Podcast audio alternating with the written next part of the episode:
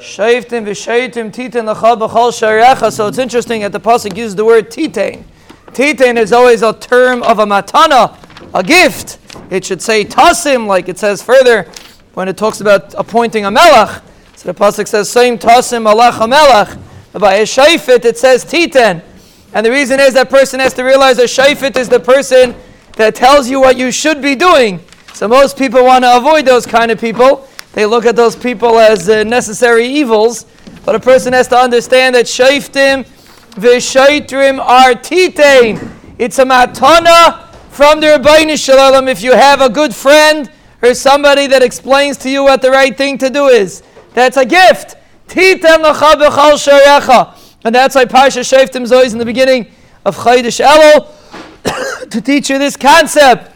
A person should view the criticism, of course, only if it's constructive criticism. But a person should view the shayftim, the various shayftim and shaytim that we have in our lives. We should view them as matanis. And then Be'azah Hashem, the Ribbono Shel Olam will always send us the matanis that we perceive as matanis with brachas, refuas, yeshuas, hatslacha, geula, parnasa. There we go.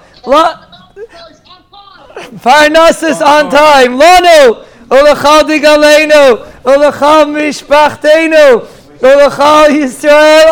Amen. Listen.